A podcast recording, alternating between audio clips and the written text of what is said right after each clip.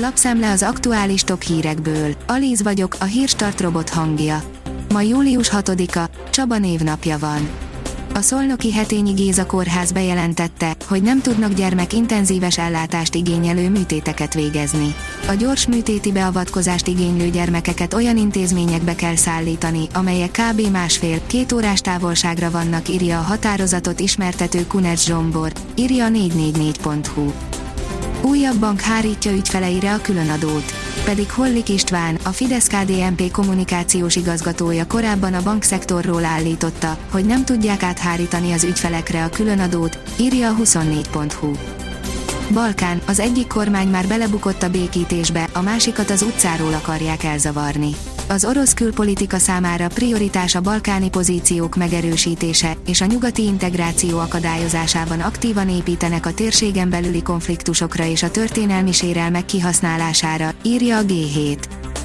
A pénzcentrum írja, mit érdekel minket a 412-es euró, nálunk forint van. Óriási tévedésben élnek a magyarok. Történelmi mélyponton hasal a forint, nem sokkal 13 óra előtt már 412-nél járt az euróval szemben. Hogy ennek pontosan milyen hatása van a mindennapi életünkre, azt három gazdasági elemző magyarázza el. Nincs jó hírünk, előbb vagy utóbb minden egyes magyar állampolgár megérzi ezt a történelmi mélyrepülést, méghozzá közvetlenül a saját bőrén.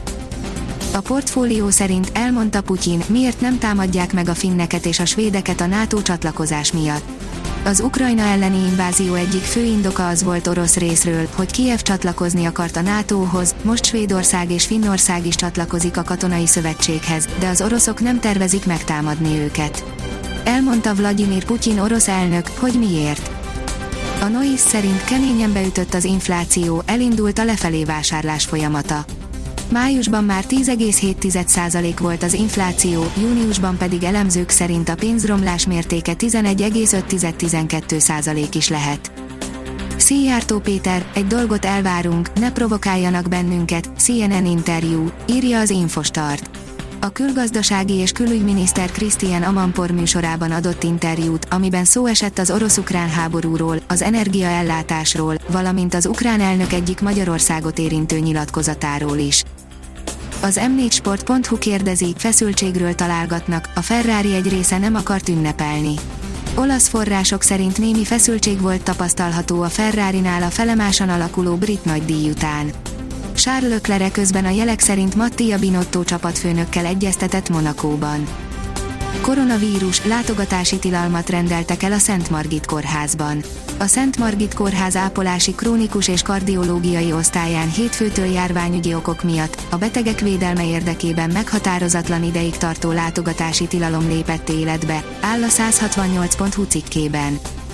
A növekedés oldalon olvasható, hogy Magyarországot kipécézték, akár 430-as euró is jöhet.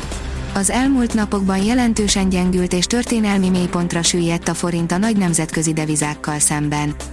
Bár a többi régiós fizetőeszköz is gyengült, de visszafogottabb mértékben, mint a forint. A Forbes szerint itt már vissza is állítják a kötelező katonai szolgálatot.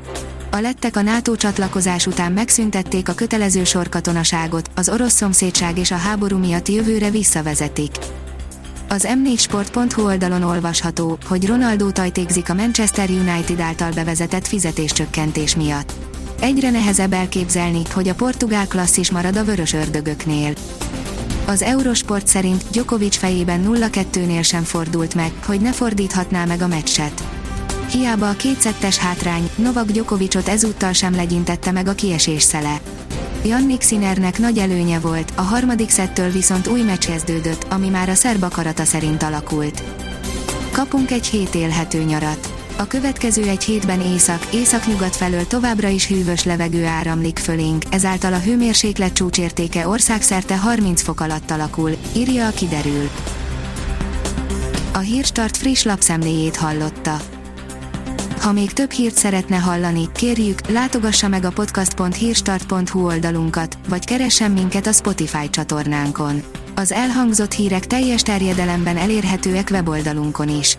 Ha weboldalunkon hallgat minket, az egyel korábbi adás lejátszása automatikusan elindul. Beállíthatja, hogy az összes korábbi adás, vagy csak az aktuális tematika hírei következzenek. Köszönjük, hogy minket hallgatott!